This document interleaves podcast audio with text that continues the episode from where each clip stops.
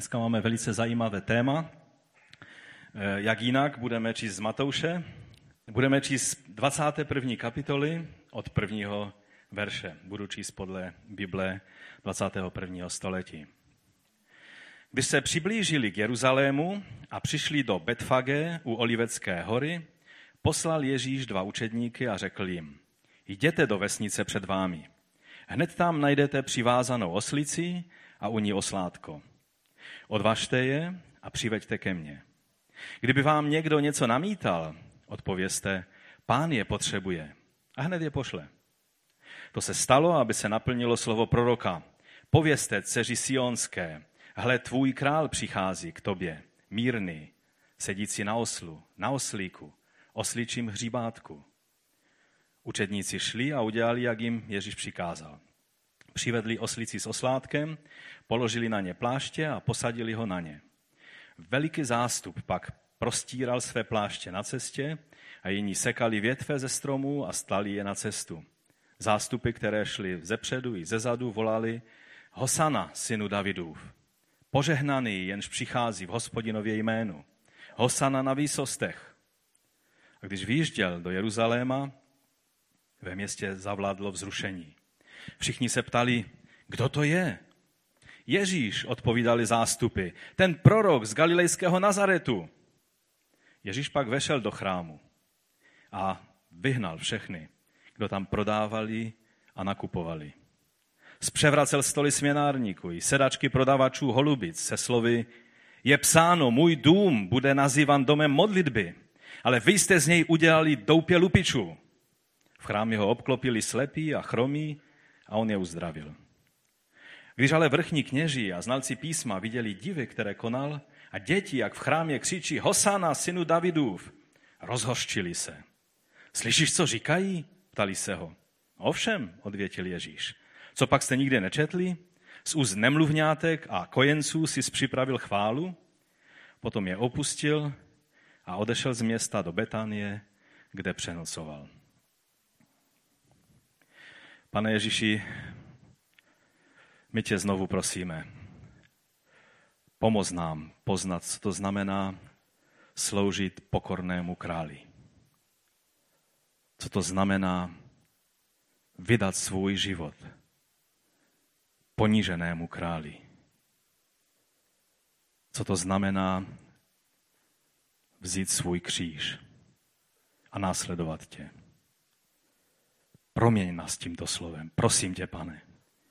Ne proto, že tady stojím já, nebo, nebo že, že jsme zvyklí, že k nám mluvíš a že, že promlouváš do našich životů, ale pro tvé svaté slovo, pane. Moci svého svatého ducha proměň nás, abychom byli více tobě podobní a lépe tě následovali. A pokud je zde někdo, kdo ti ještě nevydal svůj život, ať tak může dnes učinit a vyznat tě jako svého pána. Prosíme tě o to, Otče, ve jménu Ježíše Krista. Amen. Amen. Můžete se posadit? Dnešní téma je oslíkovo poselství. Eh, správně by to mělo být oslí poselství, ale tak jsem si říkal, to je až téměř urážlivé téma, také jsem říkal, ani ať to nedávají hned ze začátku zhromáždění, ať celou dobu se nedíváte na, na oslí uši. Ale dnes to bude skutečně oslí poselství o oslíkovi, mezi jiným samozřejmě, jako o božím nástroji ve službách krále.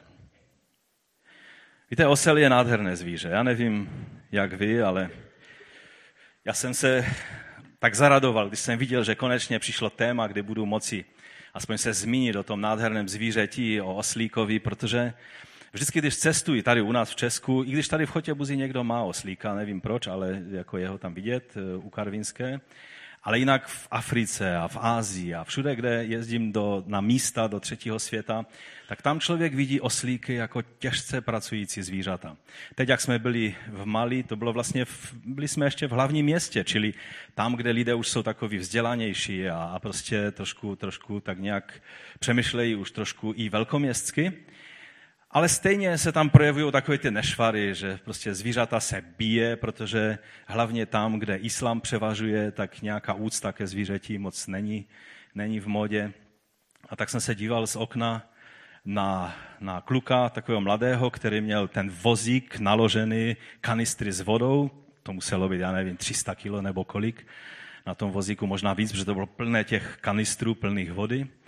No a na oslíkovi měl přehozenou takovou madraci, aby ho to hodně netlačilo, pak byla taková ocelová obruč, kterou měl na tom hřbetě položenou. No a on ho tak mlátil, aby do kopce táhnul ten vozík a ten chudý oslík s těma nožičkama takovýma tenkýma, tak se to snažil táhnout. No a pak ho zastavil v tom takovém svahu a bylo vidět, jak s námahou ten oslík prostě jen tak drží ten, ten vůz a prostě vzal a šel do stínu.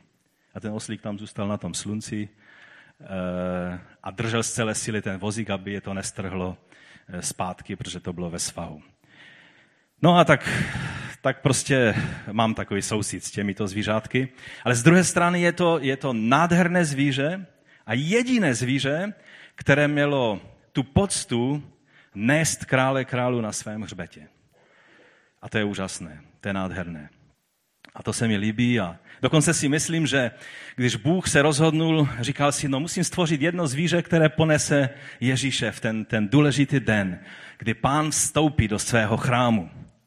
No a tak vymyslel oslíka. Dal mu tu nejpodivnější, ten nejpodivnější způsob vyjadřování zvukového, my jsme seděli a popíjeli kávu tam, tam v té zahradě, eh, v, na tom místě, kde jsme byli v Africe a, a najednou tam někde vedle za, za tou zdí zařval osel. Nevím, jak se říká tomu, když osel žve. Nevíte, jak se tomu říká odborně? prostě zařval a, a tak podivným způsobem, že jsme vyskočili, malé jsme rozlili tu kávu. No a samozřejmě pokaždé jsme se vždycky začali smát mluvili jsme takové vážné věci a pokaždé, když zařval ten oslík, tak jsme se začali smát a bylo to prostě narušováno. A ono někdo tvrdí, že Bůh právě stvořil osla tak, aby se posmíval lidem, že jsou tak hloupí a nechápou, o čem to skutečně je. A možná, že to je i pravda. A těším se, že vám budu moci dneska prozradit ještě jiné e, zajímavé tajemství o o oslech nebo o oslících, když teda budu mluvit trošku zdvořilej.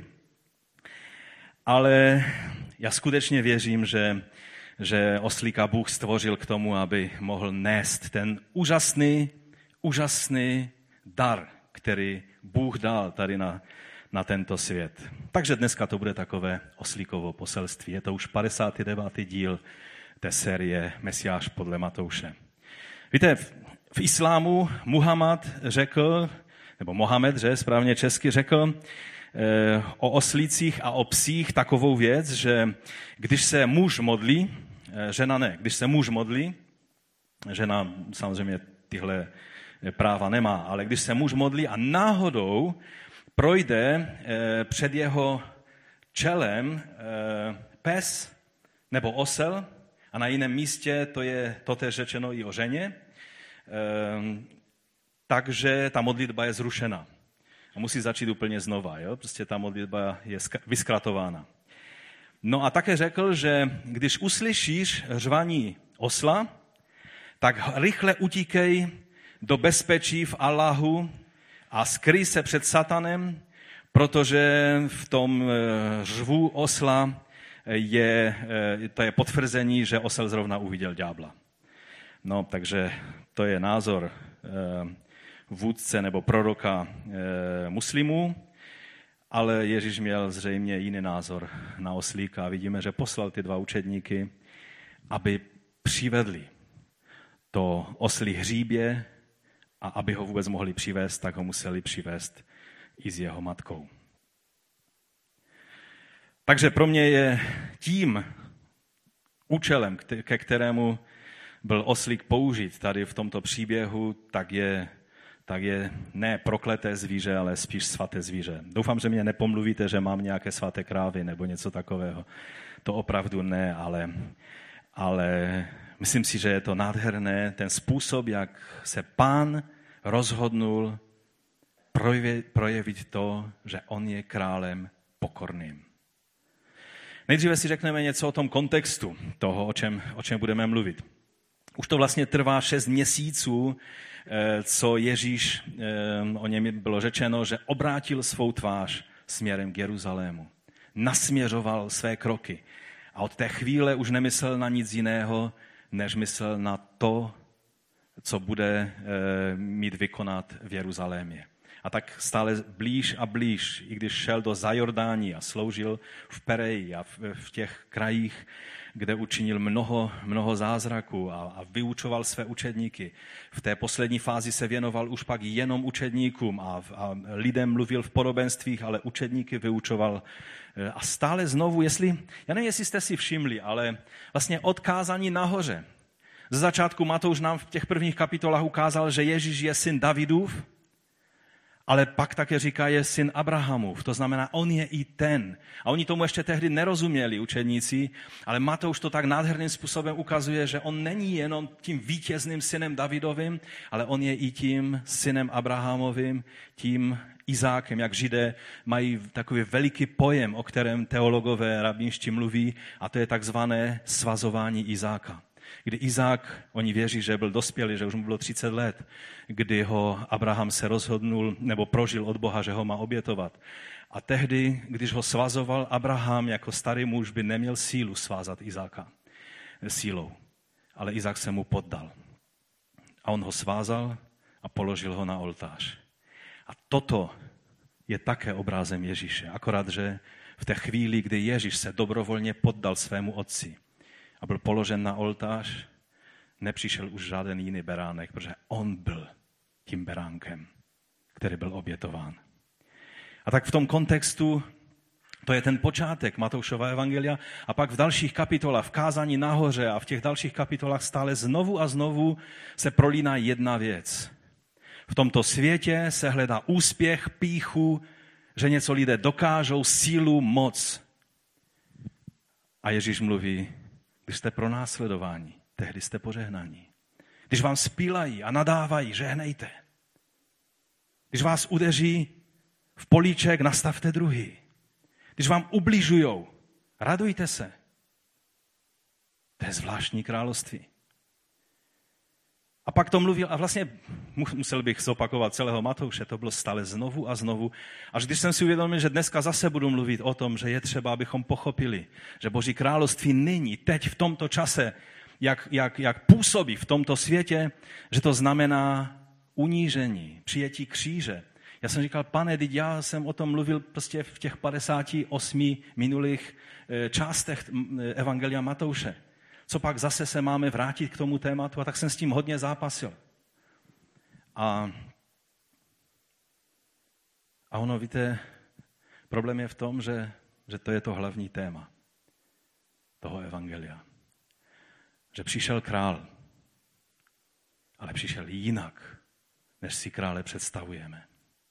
Přišel král slavný a mocný.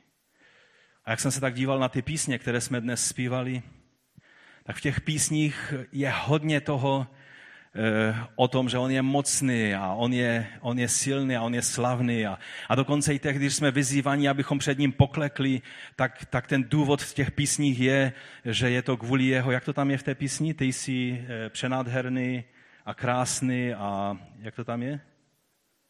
Pomozte mi. Dokonalý a krásný. Asi vzácný ale je tam krása a nádhera, tam jsou ty dvě slova, tam jsou určitě v té písni. A já tak myslím na proroka Izajáše, když říkal, nebylo na něm nic. Byl ponížený a zavržený.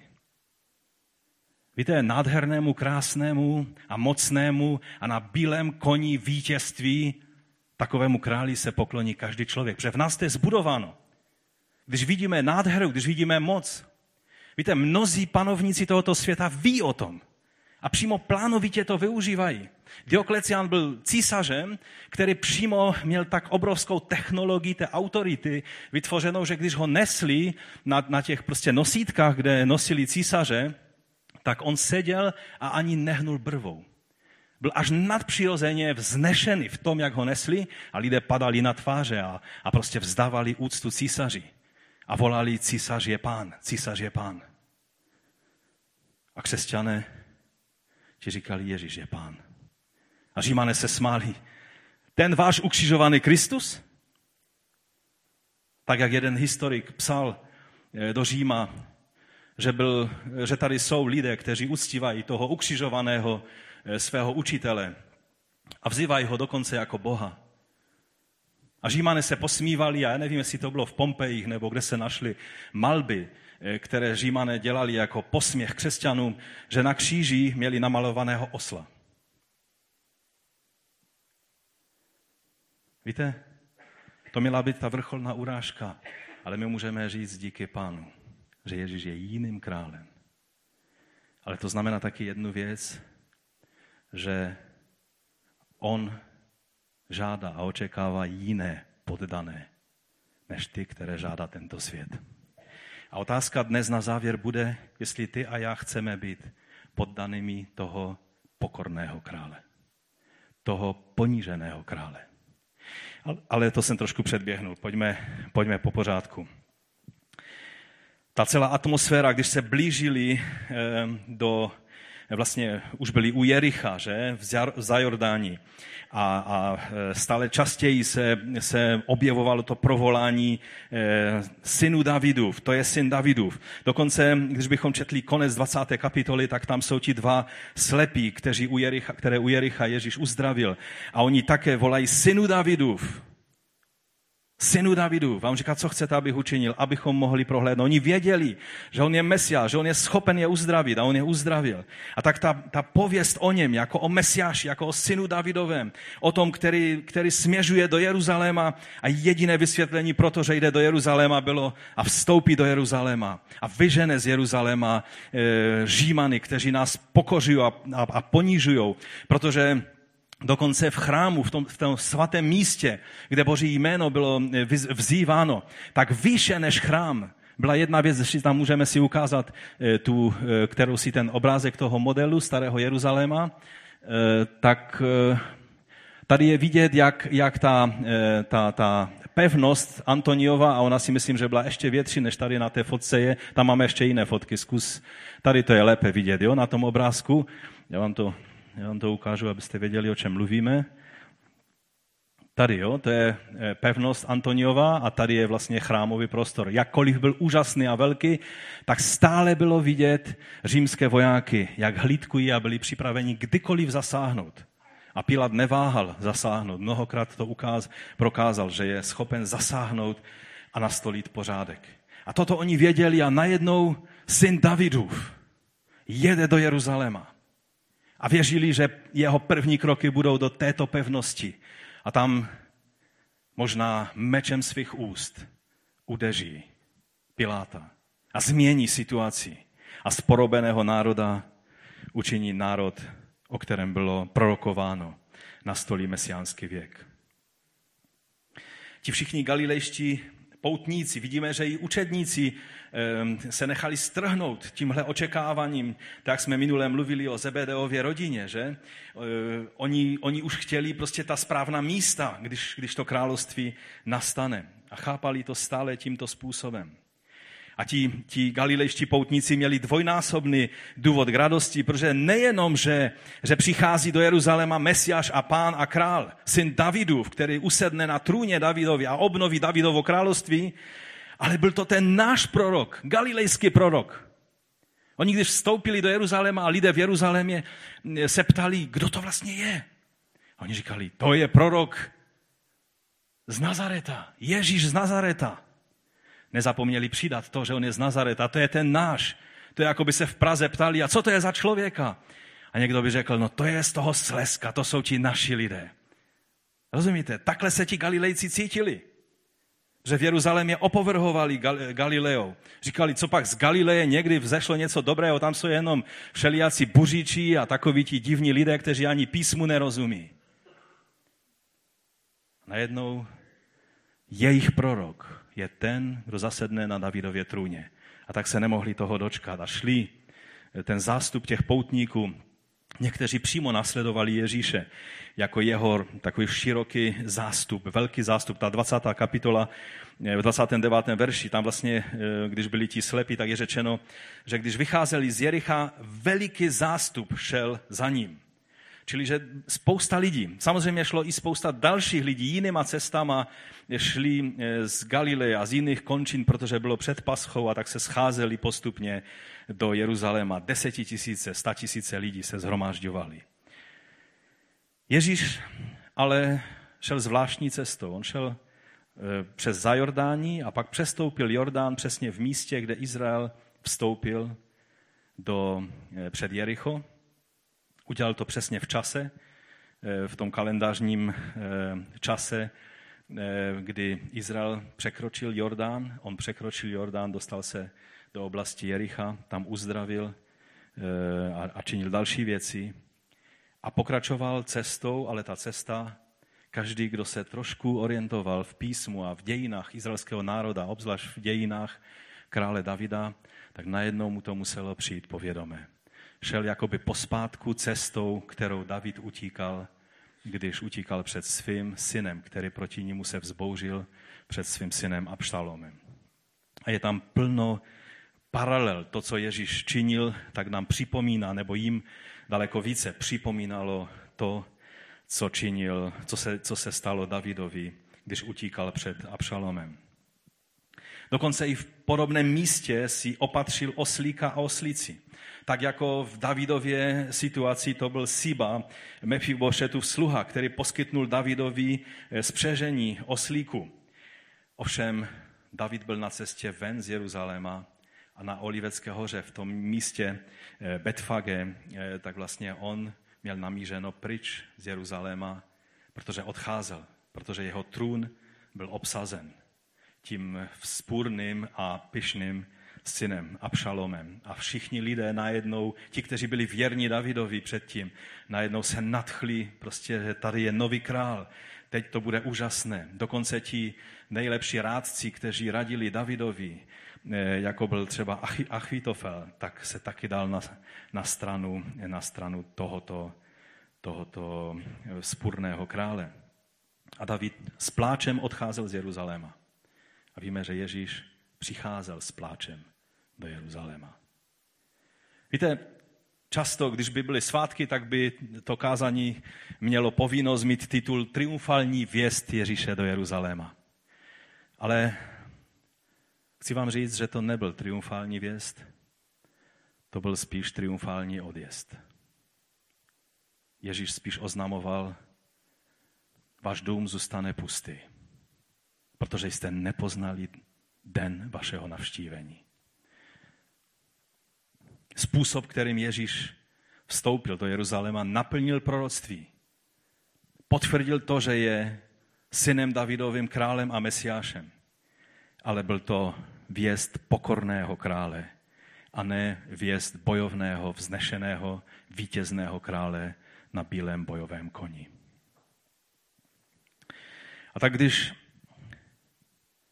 se podíváme třeba ještě na ty paralely ze starého zákona, tak bychom viděli víc a víc věcí. A mohli bychom o tom mluvit dlouho, ale můj čas eh, se rychle naplňuje, takže spíš bych chtěl naši pozornost obrátit na to, že vlastně těmi, těmi paralelami Matouš třeba nemluví tak jako Lukáš, kdy Lukáš mluví o tom, jak se Ježíš zastavil a plakal nad městem. Protože viděl, co se děje s tímto městem, s Jeruzalémem. Ale Matouš tím svým typickým způsobem mnohé věci neřekne, které řekli jiní evangelisté, ale dá souvislosti které nám nádherně ukazují. A právě, právě tím, jak nám ukazuje tu cestu a, a místo jednoho oslíka, kterého si všimli ti ostatní evangelisté, tak mluví o matce a o, o oslíkovi, o hříbeti oslím.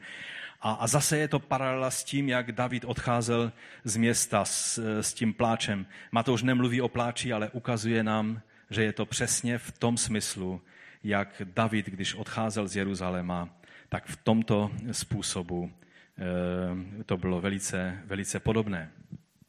Jakoby nám chtěl říct, to není triumfální věst vítězného krále, ale je to věst pokorného krále, který se rozhodnul se ponížit. Tak jak David, protože jeho vlastní nejbližší se proti němu postavili, tak stejně a opustili ho. I dokonce ten, kdo mu měl být nejbližším rádcem, ho opustil. Už nemluvě o jeho synu. To je obraz toho, jak se cítil Ježíš. Když ti, kteří mu měli být nejblíž, kteří měli být jeho služebníky, kteří měli být tlumočníky jeho slova, se obrátili proti němu a ve své píše ho odmítli, když měli všechna, všechny důvody si, si uvědomit, kým on je. Achitofel, ten, který byl hlavním rádcem Davidovým, jej zradil. A jak skončil? Oběsil se. Ježíšův blízký spolupracovník, který namáčel u poslední večeře s ním spolu v míse. Jidáš. Zradil svého pána.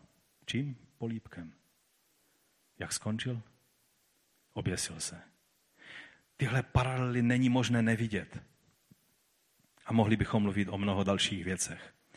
Je, taková zvlášť, je takový zvláštní záznam v Talmudu, kdy rabíni eh, přemýšleli nad tím, jak rozumět tomu, že v písmu je, je ukázán Mesiáš jako přicházející syn člověka z, z oblaky a z, a z anděly v moci a vstupuje do svého chrámu eh, v moci.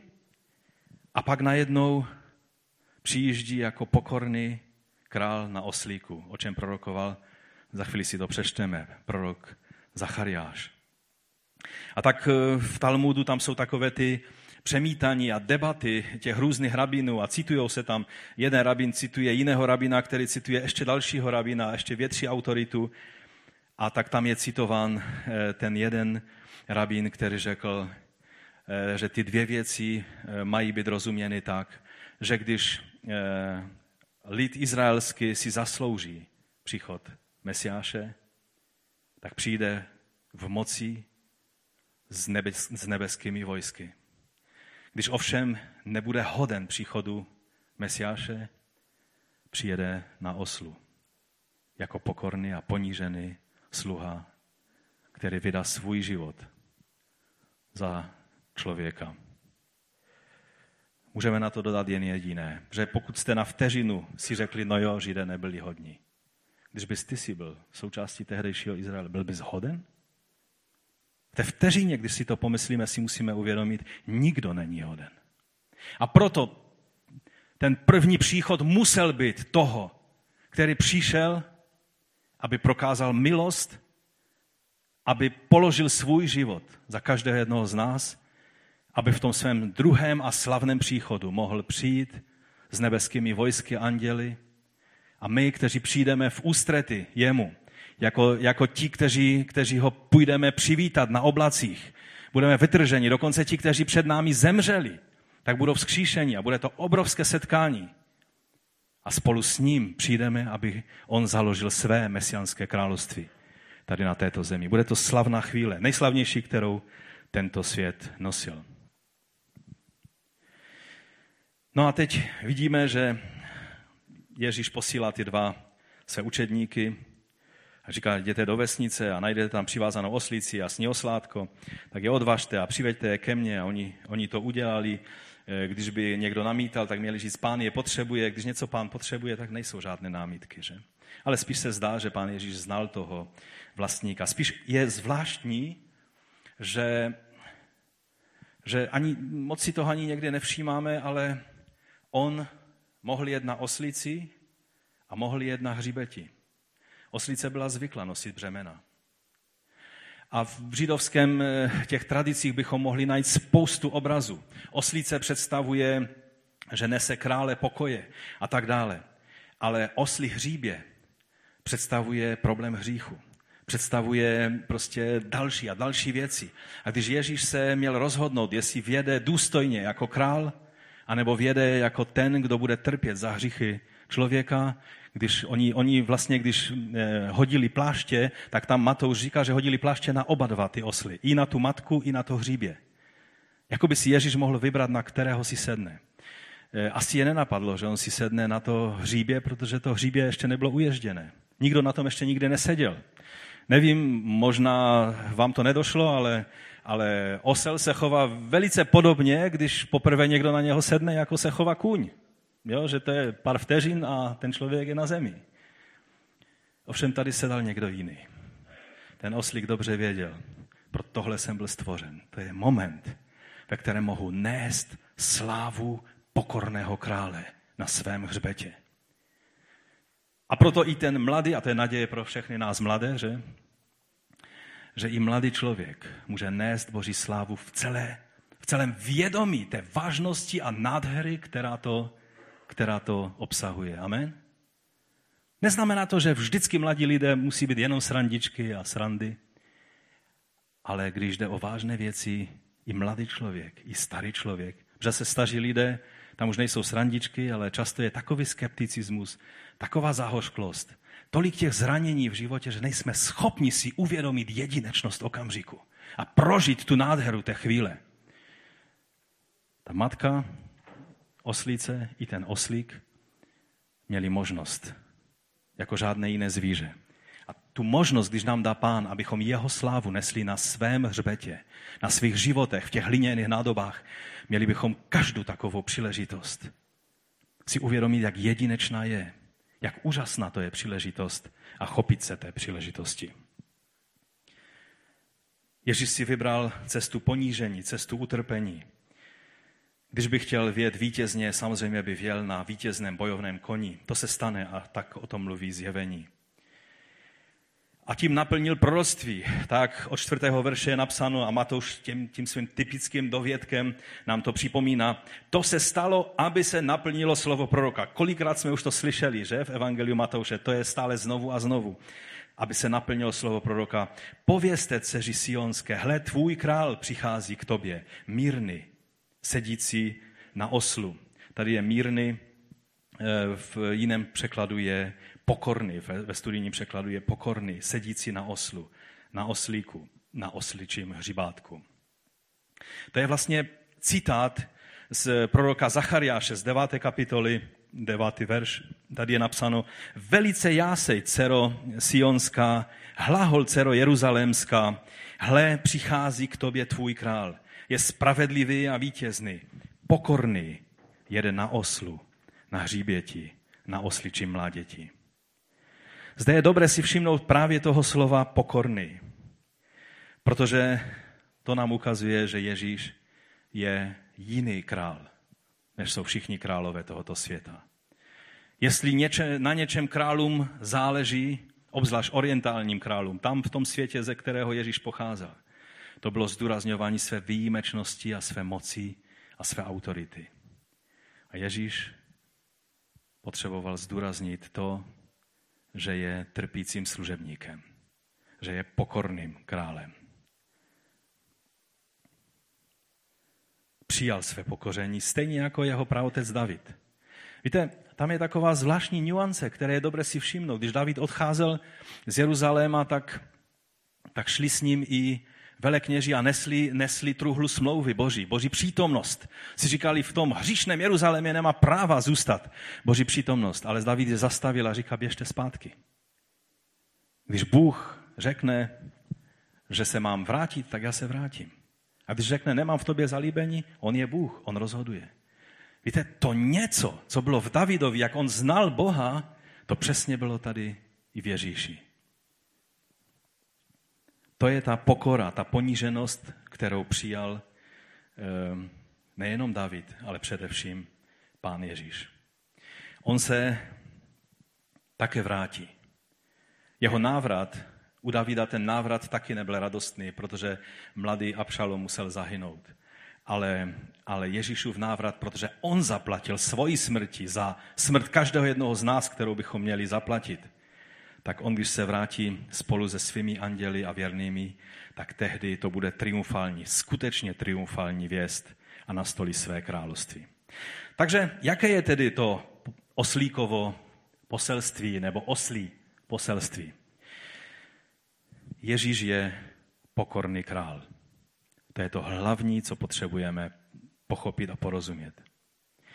Když ti galilejští poutníci přiváděli toho svého proroka do Jeruzaléma, tak oni, eh, když bych se ještě k tomu jednou vrátil, tak vlastně eh, od osmého verše vidíme, že, že oni byli v tom natření, v té euforii. A všechna hesla, která mluvili, tak byla jednoznačně mesiánská v tom smyslu mesiáše krále, který nastolí mesiánské Davidovo království a ten eh, trůn, který patří Davidovi a na kterém neprávem sedí Herodes a, a, a Pilat nemá co dělat se svojí armádou v Jeruzalémě, tak konečně přichází ten správný král syn Davidův. A tak je napsáno od 8. verše. Mohutný zástup rozprostřel své pláště na cestu a jiní zase odsekávali větve ze stromu a stali je na cestu a zástupy, které šly před ním, i ty, které ho doprovázeli, křičeli Hosana, což hebrejsky je Hošiana, eh, což znamená eh, pane zachraň. A eh, Hosana synu Davidovu, požehnaný, který přichází ve jménu Jahve, Hosana na výsostech. To je citát z žálmu 118., který jednoznačně znamenal, znamenal rozeznání Mesiáše, který vstupuje a oni volali a, a děti to hned chytli a hned, víte, že děti jsou takové ochotné, tak chytli prostě ten slogan a hned ho opakovali a, a připomínali. A najednou, když jim došlo, eh, že, že už je zde, že je před Jeruzalémem, když výjížděl když mluvili tato, tato vítězná slova, najednou si uvědomili, že je to úplně jako bylo před 160, nebo vlastně před 200 lety, téměř 200 lety, že to bylo ve 164. roce před, před Kristem, když Juda Makabejsky výjížděl po očištění chrámu, po tom, co ti znenávidění Seleukovci, tudíž Řekové, byli vyhnáni z Jeruzaléma a, a Makabejci zvítězili. A, a první věc, kterou udělali, bylo, že očistili chrám. A teď Juda Makabejsky slavnostně výjížděl do Jeruzaléma, do toho očištěného chrámu a oni všichni volali eh, oslavná hesla a, a používali palmové ratolesti a přesně to tež lidé udělali i tady. Jako by chtěli říct, zapomeňme na to, co se stalo, že Makabejci prostě zklamali a že vlastně eh, náš národ je zase ve, stejné, ve stejném problému, ale teď přichází Mesiáš, syn Davidův. A tak ho palmovými listy a, a pláště kladli na cestu a vítají ho. Oni si uvědomovali, že teď tady nejsou řekové, kteří sice byli krutí, ale jsou tady římané, kteří se chovají mnohem víc promyšleně a, a mají mnohem lepší mašinérii, jak ten systém udržet. Pak s Romanum bylo něco, co skutečně fungovalo v celém tehdejším římském světě. Uvědomovali si, to by nezvládnul ani Juda Makabejský, ale je zde syn Davidův. Ten, který činí zázraky, kterému je poslušná i příroda. Který dokonce na tom oslíku, který ho měl zhodit během prvních pár vteřin, tak mu je poslušný a kráčí.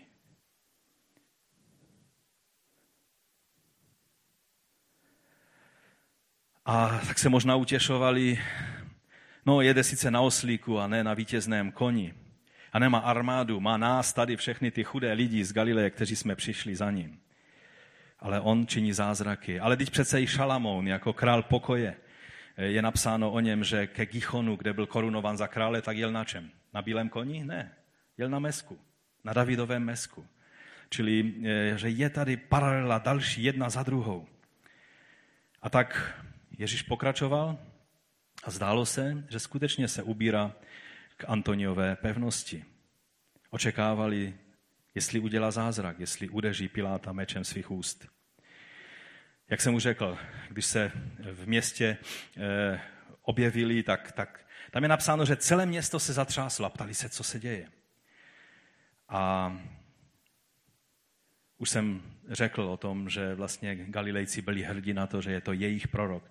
Víte, musíme si vždycky uvědomovat, když e, někdo se dokonce dlouhá kázání kážou na téma toho, jak člověk je vratky, jak v jedné chvíli volá Hosana synu Davidovému a za dva dny nebo za tři dny volá ukřižuj ho, ukřižuj ho. Ono to tak úplně nebylo. Ti lidé z Galileje, kteří přišli, když viděli, co se stalo s jejich Ježíšem, se spíš rozprchli a byli ve zmatku.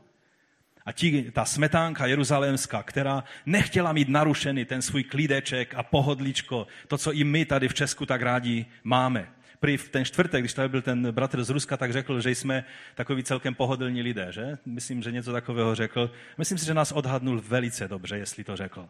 A A Jeruzalemští byli taky takoví. Říkají si, no teď jsou svátky, je plno zmatku a ještě by nám chybělo, aby tady nějaký buřič přišel a ten náš klídeček nám narušil ty naše obchody, protože všichni ti poutníci potřebovali kupovat všechny možné věci, které, které k obětování potřebovali a k tomu, aby přežili těch, těch eh, nějaké ty dny v tom Jeruzalémě, aby se ubytovali. To byl dobrý biznis. A ty tady přijde někdo a bude to narušovat a oni volají syn Davidův a uslyší to Pilát a co udělá? Udělá krve prolití a zmatek a, a nebude ten náš klid. Takže potom, když byla možnost se zbavit tohoto problému, tak tito lidé volali, ukřižuj ho, ukřižuj ho.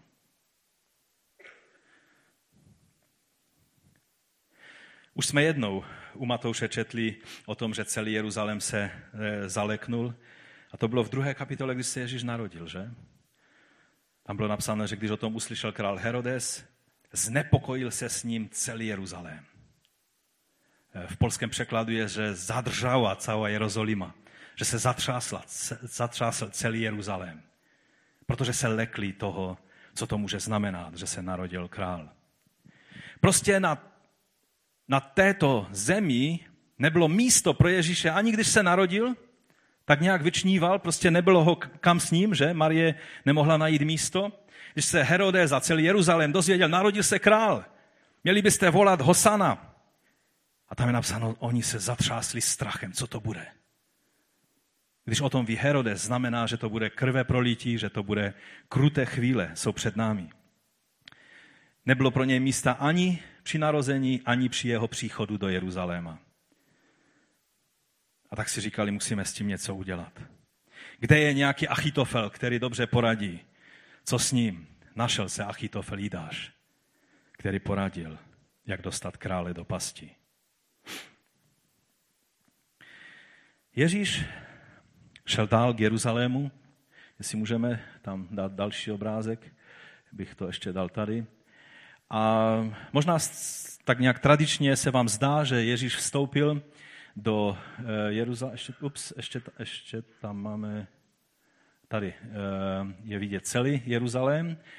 A možná, eh, tak jak víme, tak tady z té strany od Olivecké hory je Zlatá brána, která teď je zazděna. Ono to není ta, ta brána, ta, ta, tu bránu, která je teď, postavil Sulejman nádherný, v, ně, myslím, v 16. století, takže to není ta skutečná brána, ale ale velice často se nám zdá, že věl Ježíš touhle bránou, která tam původně byla ale je daleko pravděpodobnější, že on šel z Olivecké hory, tady ta zeď to nebyla, to, ještě, to je postaveno teprve až, po, eh, až za Agripy v 49. roce, ale tady vlastně byl takový ten roh, kde se přišlo a kde byl vstup přímo do, do pevnosti Antonia. A tady, když jste se vlevo otočili, to je vidět na těch dalších obrázcích, eh, tady, jo, když jste přišli, obešli jste eh, tyhle hradby a mohli jste vstoupit do pevnosti Antonia anebo do chrámového prostoru.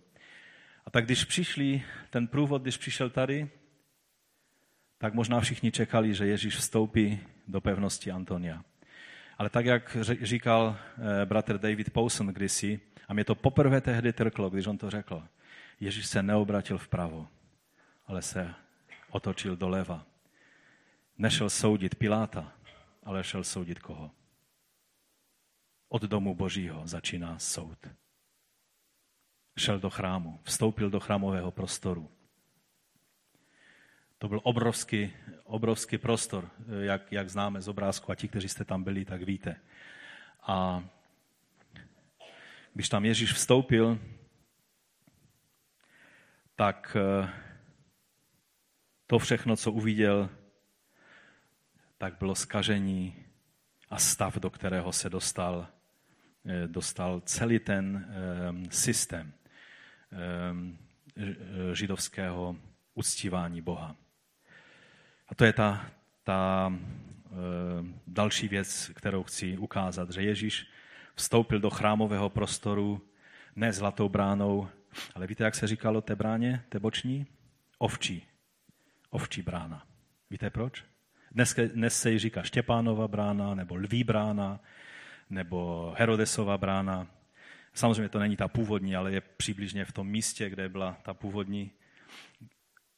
Říkalo se jí ovčí brána z toho důvodu, že to bylo místo, kudy má do chrámového prostoru byli přiváděni beránci k obětování.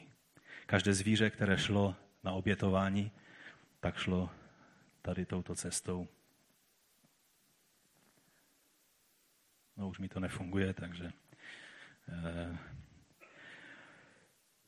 a zajímavé je, že eh, ti, kteří se zajímáte o dějiny Izraele, tak to je také brána, kterou se 55. brigáda parašutistů izraelské armády v roce 67 v období šestidenní války touhle bránou eh, oni vstoupili do chrámového prostoru a nad chrámovým prostorem zavlala izraelská vlajka poprvé po dvou tisících let. E, touhle bránou.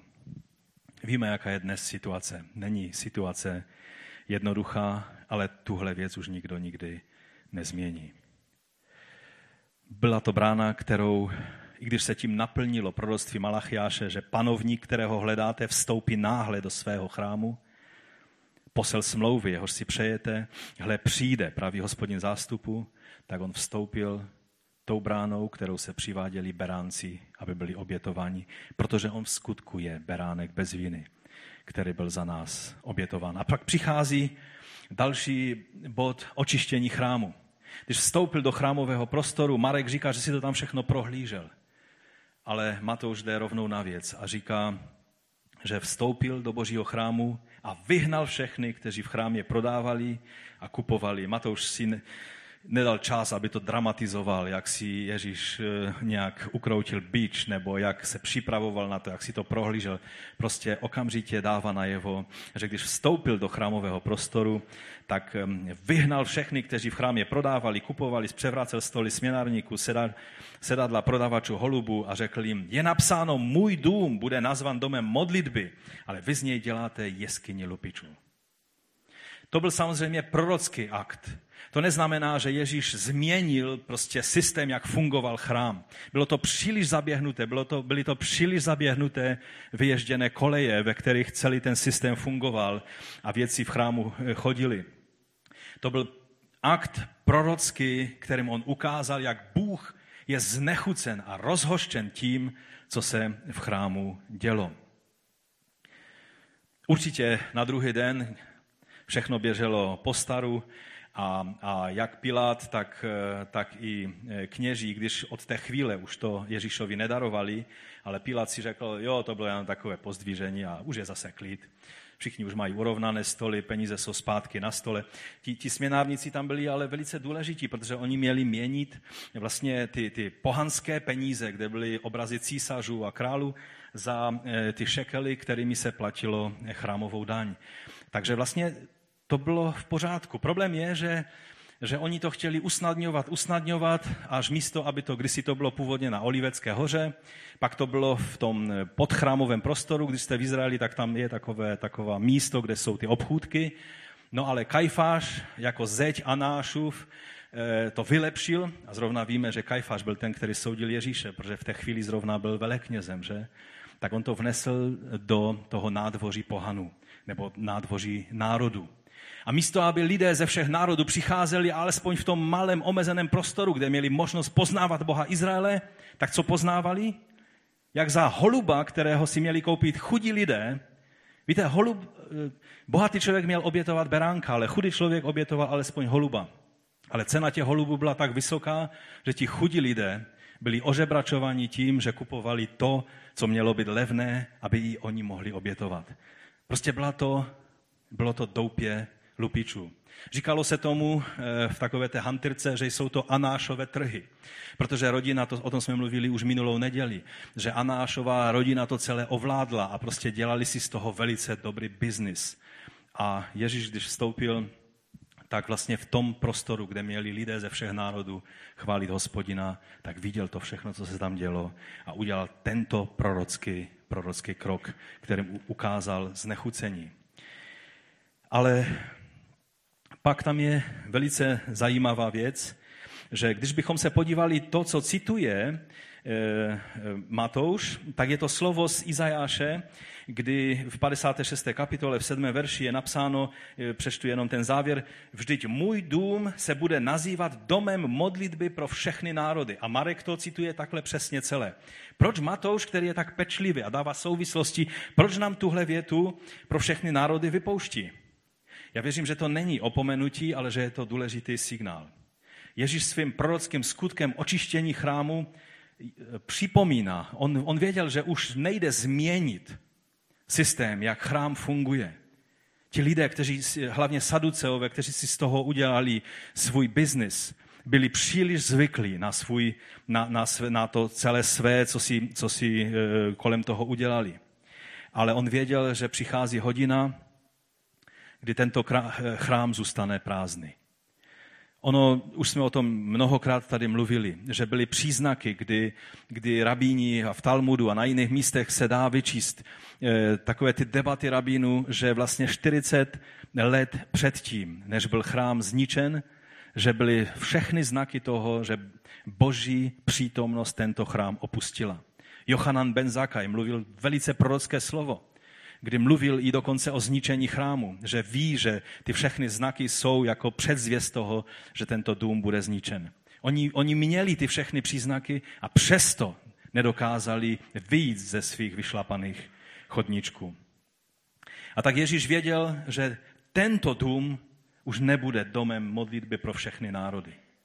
On jenom připomněl, že takhle to Bůh zamýšlel. Měl to být dům modlitby a co vy jste s něho udělali ale domem modlitby pro všechny národy je jiný chrám. Je tělo Mesiáše. Vlastně, když on byl v chrámu, on byl ten chrám. Ten nový chrám. Chrám nového řádu. Chrám, který založil skrze svoji oběť. Skrze to, že se stal beránkem, obětním. On je také tím veleknězem. On je tím chrámem. Jeho tělo Mesiáše je tím chrámem. Jehož jsme součástí i my. A to je chrám, který je chrámem domem modlitby pro všechny národy. Rozumíte? To je to, kde Bůh touží, aby lidé, jak Židé, tak Řekové a, a lidé všech národů mohli uctívat svého pána bez ohledu na to, z jakého národa pocházejí. No a tak, když bych to měl uzavřít, jaké je teda to oslíkovo poselství pro nás konkrétně, já věřím, že je to pro nás výzva. Víte, ten oslík nám vzkazuje,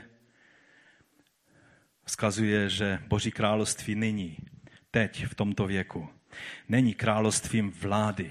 Mnozí křesťané si stále znovu se povzbuzují. Máme vládnout v Kristu, máme dobývat eh, území, máme ano, to všechno je, ale děje se to skrze kříž, skrze umírání sobě, skrze poníženost, skrze to, že, že, že působíme ve zmocnění Ducha Svatého, protože, tak jak už jsem několikrát mluvil na tomto místě, království Boží nyní se neprojevuje tím, že my převezmeme vládu nad tímto světem, ale že budeme plní ducha. A duch Boží se bude moci skrze tvůj a můj život projevovat mezi lidmi, do kterého prostředí tě Bůh eh, posadil mezi, ve tvé rodině, na tvém pracovišti.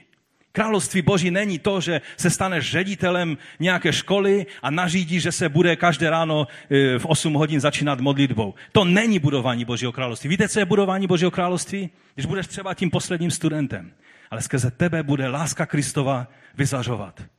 Budeš plný milosti a pravdy, jak byl Ježíš. Nejdříve milost a pak pravda, jak jsme slyšeli i teď na pastorálce bratra Pola Konrada, když o tom mluvil. Milost je v tom, že Bůh se k nám sklání. Pravda přichází až teprve tehdy, až, můžeme, až přijmeme milost. A můžeme poznávat to všechno, co nám, co nám Pán svěřuje. A skrze zmocnění Ducha Svatého můžeš být tím průduchem Božího království. Protože to, o čem Ježíš mluví, jako o Božím království, někdy se k tomu ještě vrátíme. A poštol Pavel mluví o chození ve zmocnění Ducha Svatého. To je jedno z největších tajemství, které je třeba poznat. To království se projevuje jinak než království tohoto světa. Když Pilát říká, no když jsi králem, proč nic nemluvíš? Co pak nevíš, že mám moc s tebou zatočit nebo tě i třeba osvobodit, cokoliv? Neměl bys žádnou moc. Absolutně žádnou. Kdyby ti nebyla dána z hůry. A my bychom křičeli, a proč pane dal tu moc Pilátovi? Proč si nezavolal na těch 12 legí andělských? Proč nebylo to spektakulární završení celého tvého díla na této zemi tím, že Bůh zasáhne svoji moci a zničí všechny nepřátelé? My jsme v jedné písni zpívali, že ničí všechny nepřátelé Bůh, že? Které písni to bylo? Já vím, že se vám dneska vrtám v těch písních až příliš. Ale ten čas na zničení nepřátel přijde až někdy v jiném čase. Dnes je čas milosti a pravdy. Bůh ničí nepřátele tím způsobem, že jim prokazuje milost a že je zasahuje moci Ducha Svatého a že je pozývá do Božího království. To je ten nejlepší způsob, jak můžete zničit svého nepřítele. Když, se, když přestane být vaším nepřítelem a stane se vaším bratrem v Kristu. Amen. Víte, když by to mělo být na tom zničit nepřátele a nařídit lidem, aby věřili v Boha, pak bychom okamžitě ještě dnes všichni měli přestoupit na islám. Víte proč?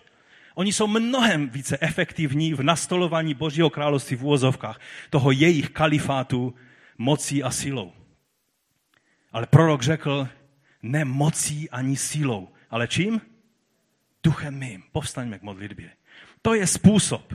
Ten oslík, ať nám vždycky připomíná, když uvidíte oslíka, ať vám vždycky připomíná tu věc, že ne mocí ani sílou, ale že je to duchem mým, v ponížení, v přijetí kříže, na svůj hřbet, abychom následovali Krista. Tak jak řekl v 16. kapitole a, a také myslím v 10. kapitole, to Ježíš řekl, že království Boží nyní v tomto věku je království, kdy se ponížíme a přijmeme svůj kříž. V 16. kapitole 24 je napsáno, tehdy Ježíš řekl svým učedníkům, chce-li kdo jít za mnou, ať zapře sám sebe, vezme svůj kříž a následuje mě. To je způsob, jak království Boží funguje v tomto světě. Nést kříž znamená nést potupu a ponížení svého pokorného a poníženého krále. Všimli jste si někdy, že oslíci mají kříž na, na hřbetě? Já mám rád zvířata, ale toho jsem si nikdy nevšiml teprve teď, jak jsem byl v Africe. Tak se dívám a každý osel má na hřbetě kříž. A tak se ptám toho pera, toho bratra z Dánska a říkám, všiml se, že všichni osly mají kříž na hřbetě? A on říká, ty to nevíš? Ty to má každý osel na světě. A tak jsem si to zjišťoval a fakt. A legenda říká, že to má kvůli tomu, že nesl Krista.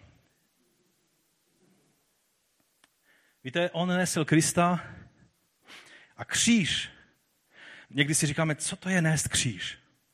Manželka je můj kříž, tak ji budu věrně trpět celý život. Nebo můj šéf v práci, to je takový kříž, kež by ušel do důchodu. Ale někteří e, šéfové uznávají, že, že křesťané nechodí do důchodu. Takže, takže takže potom samozřejmě ten kříž budu muset nést dlouho, že to teď samozřejmě vtipkuju. Ale víte, co je nést kříž? Ten oslík nesl Krista. Nést kříž znamená nést pokorného, poníženého krále na svém životě. A neudělat jednu chybu, kterou ten oslík neudělal. Víte, ten oslík šel po všech těch palmových ratolestích, a listech a, a těch pláštích. A najednou mohl si říct, člověče, Začínám být známý a slavný. Podívejte, oni pod moje nohy, ne pod Ježíšové nohy, ten sedí na mém hřbetě, ale pod moje nohy kladou všechny ty drahé věci. A já potom takhle jdu. Já jsem asi slavný člověk, teda oslík. Osel, přesně řečeno. Ten oslík tu chybu neudělal.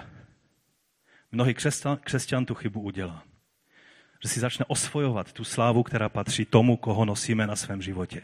Neudělejme tu chybu. Ať to oslíkovo poselství je pro nás výzvou. Aby sláva patřila vždycky tomu, komu patří. Ne osloví, protože když si přivlastňujeme slávu, tak ze sebe děláme osly. Kež bychom byli oslíci, kteří nesou to nejcennější na svém životě, nesou kříž. A to znamená, že není učedník větší nad svého mistra. Když mě pronásledovali, budou pronásledovat i vás. Když mě ponižovali, budou ponižovat i vás. Chcete královat? Neste kříž. Už jsme zase u toho tématu, který má to už tolikrát zdůrazňoval. A tak tě, pane, prosíme, pomoz nám v tom, abychom tu tvoji slávu, tu tvoji moc, to zmocnění Ducha Svatého, které nám dáváš, abychom nosili s vědomím, že my jsme pouze jako ten oslík, který se stal nástrojem ve tvé ruce. Že to není v nás, ale že je to o tobě. Že je to tvá sláva. Prosím tě, pomoz nám, kdykoliv se nějak v tom ztratíme a začneme si přisvojovat to, co nám nepatří, pomoz nám být takovým nástrojem, jako byl ten oslík. A tak ta otázka, kterou jsem říkal už na začátku, je, jestli jsme ochotni sloužit pokornému králi. Abychom jednoho dne se mohli radovat ve slávě vítězného pána a krále v jeho slávě. Jestli jsme ochotni s ním nést potupu dnes, tak budeme sdílet i jeho slávu. Od věky problém tohoto světa je, že lidé vždycky chtějí nastolit Boží království, to vítězné, vnější, slavné, ještě předtím, než to udělá Ježíš svým příchodem. Ovšem království nyní, království Boží nyní, v tomto věku, kdy už je tady, ale ještě ne v té završené plnosti. Je to království Božího Syna skrze zmocnění Ducha Svatého, který působí v nás a pomáhá nám být tím dobrým nastrojem v ruce našeho Pána. To je to, co proměnilo tvář toho světa v prvním století. To je to, co má moc proměnit i ten náš svět, i tu naši republiku ve 21. století. Pokud to budeme dělat jinak, pokud se budeme snažit to dělat jakýmkoliv jiným způsobem, pak bychom to raději měli přenechat muslimům, ti jsou v tom mnohem lepší. Ti své zákony šaria, ještě to nemají dovoleno v Anglii, ale už jsou soudy, které soudí podle zákonu šaria. Protože oni ví, jak na to, mají přesně precizní systém, jak, jak v tom postupovat. To jediné, co máme my, je zmocnění Ducha Svatého k tomu, abychom žili život pro našeho Pána a tímhle způsobem, aby se šířilo Boží království v tomto světě. Chceme být poddanými pokorného krále. Pokud ano, pozvedněme své ruce a řekněme mu to. Pane, toužíme být poddanými tebe, který jsi králem králu a pánem pánu, ale ty se sponížil, šel si až na dno, až na kříž, aby si nám ukázal, že se toho nemáme bát. Že se nemusíme bát ponižování a ani posměchu, ani dokonce utrpení, protože ty jsi ten, který si tu cestu šel před námi. Dej nám odvahu, dej nám moc Ducha Svatého, abychom skutečně byli poddanými pokorného krále. O to tě prosíme, Otče, ve jménu našeho krále a Pána Ježíše Krista z Nazareta. Amen.